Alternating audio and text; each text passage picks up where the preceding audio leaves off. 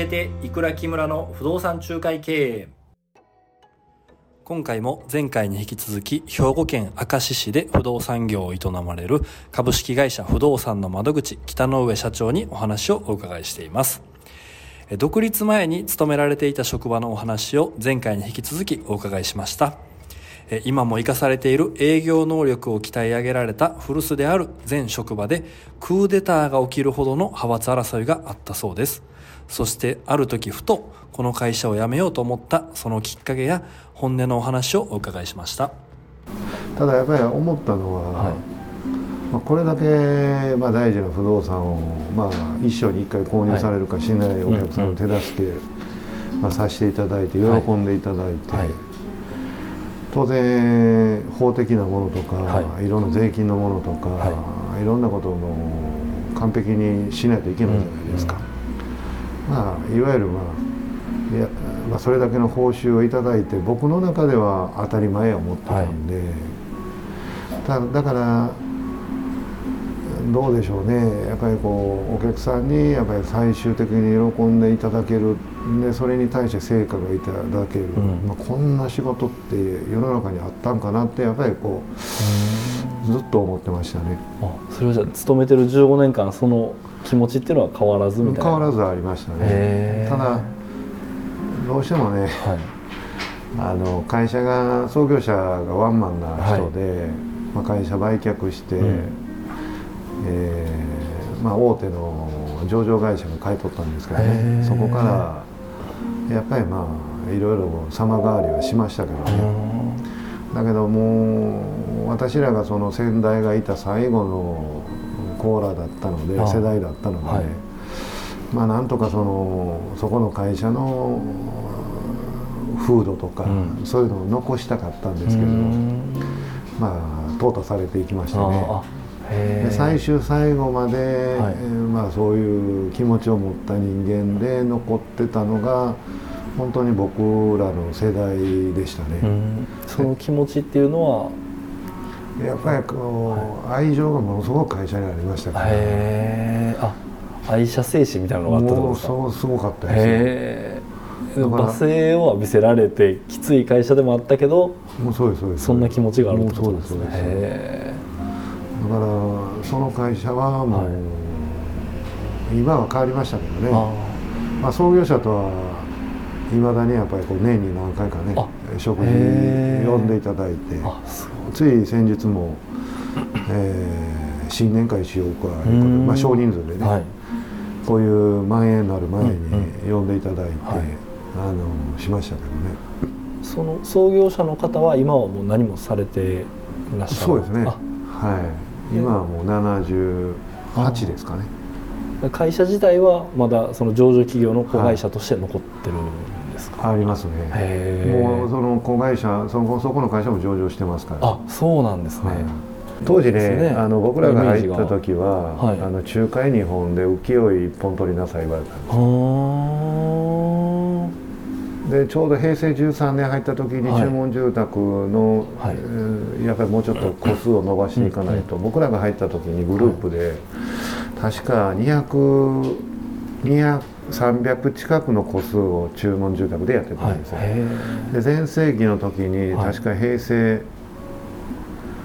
18年19年ぐらいで600棟手前ぐらいまで行ったんですよね。へえすごいで結局その仲介あの注文住宅を取って、はい、でなおかつ仲介も取りなさいっていうのが創業者がやっぱりこう売却するまでそうでしたね、はい、で営業部管理部建築部ってあって、はい、で今の社長が建築部なので、やっぱり建築請負がもうやっぱメインになりましたね。まあだから創業の経緯っていうのは本音で話したいから、はいはい、まあそのやっぱり派閥がありましてね。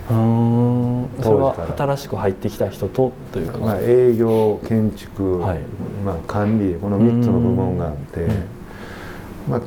建築注文住宅をメインにやり始めてるので、はい、当然建築部の方が力強くなってもともと雇われ社長で営業部から社長になった人がいるんですよ。それは私の上司なんですけど。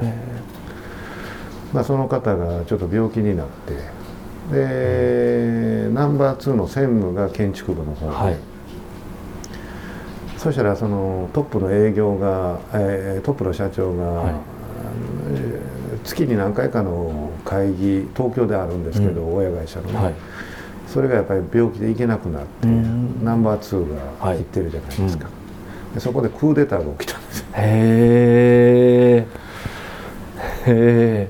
それが何年前ですかね、はい、もうまあ僕が辞める前やからもうも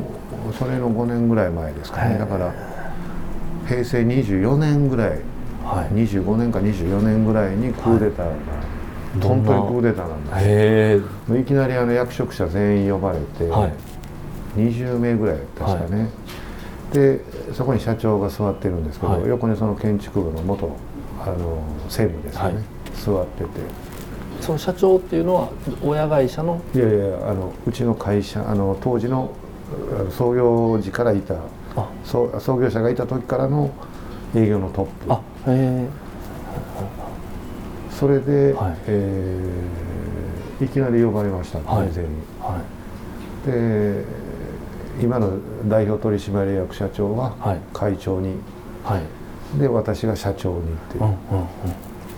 うん。そこからもう営業は淘汰されていきましたね。へえ建築部の専務の方がそれで社長になったそうそうそうそれはなんかなぜそんなことが起こったみたいな背景って結局は、あのもうその社長が極あの極端にあの実際のところいなくても会社が回りますよっていうのを親会社に言ったんでしょうね、うん、で会計行ってるのもその専務じゃないですか。ああそうです、ね、それが1年ぐらい続いてましたあじゃああの社長いらないじゃないですかってことになってまあ、最後は惨めでしたけどね、まあ、今でも付き合いしてますけど僕が新人の頃からの店長ですから、はい、でも会長に上がられてそのまま一応会長には？会長もあったんですけど、はい、それも最終的には、はい、あの出されましたね。である支店のある、まあ、垂水にも支店あったんですけど、はい、そこで土地仕入れしてましたそれでも退職しましたね。定年で退職だったのかな、うん、とはいえその専務が社長になられて、まあ、会社自体は今も結果うまくまあ、結果はうまく上場までしてますからね。そうですよね、はい。まあ、会社としては良かったと思うんですけど僕ら創業者からいたメンバーにすると、どうしてもやっぱりやるせない気持ちがあって、そうですねえーまあ、その辺はもうあんまりね辞め退社する時には退社,、退社する時には言ってないですけど、はい、ちょうど私も45歳になったので、はい、あのふとこう思った瞬間があったんですよ。やめようと。やめた方がいいのかなというというのが、はい、あのまあ私らより先輩で責任者してた方も、はい、結局こう変えられるんですよね。変えられると、はい、もういや昨日今日入った営業と一緒のランクになる立場がね、はいはい、ただ職職職域っていうんですかね、はい、あのランクは上なんですけど、結局普通の営業と一緒のランクで。で当然年老いてくると、やっぱりこう注文住宅なんか買っていただくお客さんって30代が多いじゃないですか、うん。うん、そしたらやっぱり先輩とか年配の方見てて5060になって、はい。こんな方からお客お客さんもね、はい、こんな年配の方から買う購入されるのかなっていう話も合わないじゃないですか、でそういうのをやっぱ考えたりとかした時に、はい、まあ私も44歳やったんかな、で45歳を前にして、はい、もうちょっとやっぱこう退職しようかなっていうふうにちょっと思い立って、はい。それ3か月後にはもう辞めますって言ってました、ね、それは辞めてからは何するかは決められてたんですか？いやもうあの今先ほど言ったように、はい、あの、まあ、楽しく仕事ができたらいいなっていうふうには思ってしたんですよ、うんうん楽しく。楽しく。それ転職も一つあったんですか？転職は全くなかったですね。じゃあもう独立しようっていうふうにそうですね。決めてはいらっしゃった、はへー。ちなみにご結婚はされてあしてますしてます。あお子さんとかも？い息子が今来てますね、あそうなあへえ、はでそのお子さんがいる中で、まあ、一般的には独立するにはちょっと遅い年齢なイメージで。い、そうですね。もうだからあのどう言ったらいいんですかね、あのよくあの最近ね若い世代の方も独立して、そうですね。まあ、本音で言うと結構羽振りよくね みんながやられてるじゃないですか、まあ、そこまでのこう貪欲さっていうのも今のところはほぼほぼないんですけど、ただやっぱりこうどう言ったらいいんですかね。あのきっちりとした不動産っていうのをやっていきたいなっていうのは常々思ってるんですよ。こうここの物件いいですよって、はい。でお客さんもええなと思って買って、後でこうトラブルになるとか、うん。そういうのは避けたいんですよね、だから強引にするっていうことはもうまず察してないんですよ。それは何かって言ったらこの人でよかったねっていう紹介が増えていくと、最終的には販管費も抑えれるじゃないですか、だから私もやっぱりもう今年入ってもう2件紹介来てますから、へえすごい。やっぱりそれもね、はい。まあ親世代買っていただいた方のはい。お子さんとかね、やっへぱりありますね。ふっとこう。えなるほど。ちょっとこうお話をあの独立した時のお話に少し戻させてもらって、こう不安とかはなかったんですか？不安はありましたよ、へやっぱ本当にできるのかなって、はい。であとやっぱりその前の前職で勤めてたい。会社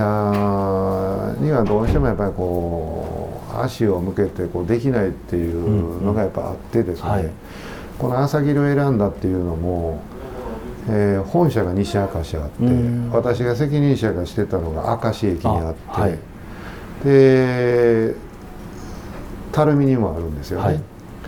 で加古川にも東加古川にもあるんですよ。うん。で私の本もう主戦場って言ったらもう明石と西明石の間が一番得意なんですよね、はい。だけどあの店を出す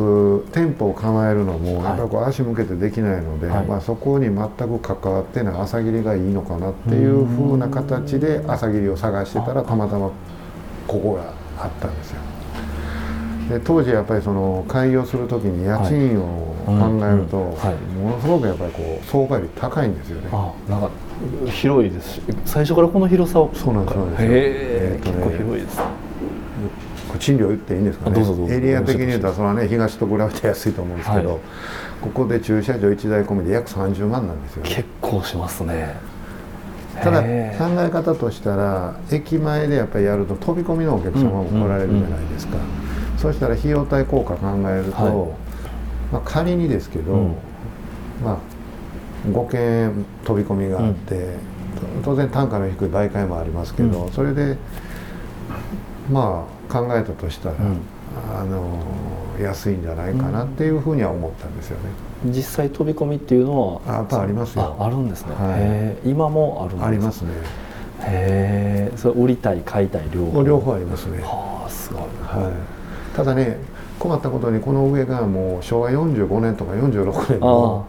あの公団が当時分譲したマンションが多いので、はい。はいまあ、そういう方は多いですけど。ちなみに独立された時はお一人で、いやあのえーっとね、はい、えー、ひ3人ですね。あ北野上さん以外に2人。そうそうですそうですは営業の方そうですね。え営業の方で。前職のところから一緒にそうです。ねあの今そこにいる営業と、はい。もう一人はもう退職しましたけど。へえ3人で、まあ、始めましたね。じゃあ最初からこうもうもちろんここの開業費用と宅建と、まあ、事務所いろいろとそうですそうです。えー、2人分の1年分の給料とかがかかってくるわけですよね。はい。まあ、ただあの、心配することはまずなかったんですけれども、あの何が一番しんどかったっていうと、もう本当にあの物件のね、はい。あのホームページにね、はい。入力作業があったんですよ。あー。であれをねもうなんかバカみたいにはい。全部入れようと思って、はいもうずーっとひたすらやってたんですよ。体重がね7キロぐらい落ちましたね、えもうずっと座って何へー。1か月ぐらいやったんですかね。1か月2か月ぐらいやったんですかね。それ自社ホームページにずっと入れてたんですか？入れた方がいいのかな SEO 対策とかでね、はい。まあそういうのもありますね。それホームページは最初はどこで作られたんですか？あイエラブさんですあやっぱりそうなんですね。入れると。でそれ今は今もだからイエラブさんあなんで。なるほど。でも今物件情報は？まあ今はもうあの事務の方が入れてもらってるんで。物件情報をこう入れてそれは結構効果があるなっていう感じですいかやーホームページからっていうのはそんだけねあ考ーえられないですね、やはりあのスーモさんとか、うんでいろんなアットホームさんとか、はホームズさんですかね。今名前変わってるのが、はい。ライフルホームですかね、やりましたけど、はいまあ、僕の中ではあのスーモさんがやっぱ一番いいですね、僕の中ではね。